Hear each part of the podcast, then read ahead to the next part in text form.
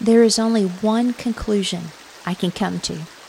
My righteousness has absolutely nothing to do with keeping moral laws, but is only the immediate result of what Jesus did on my behalf.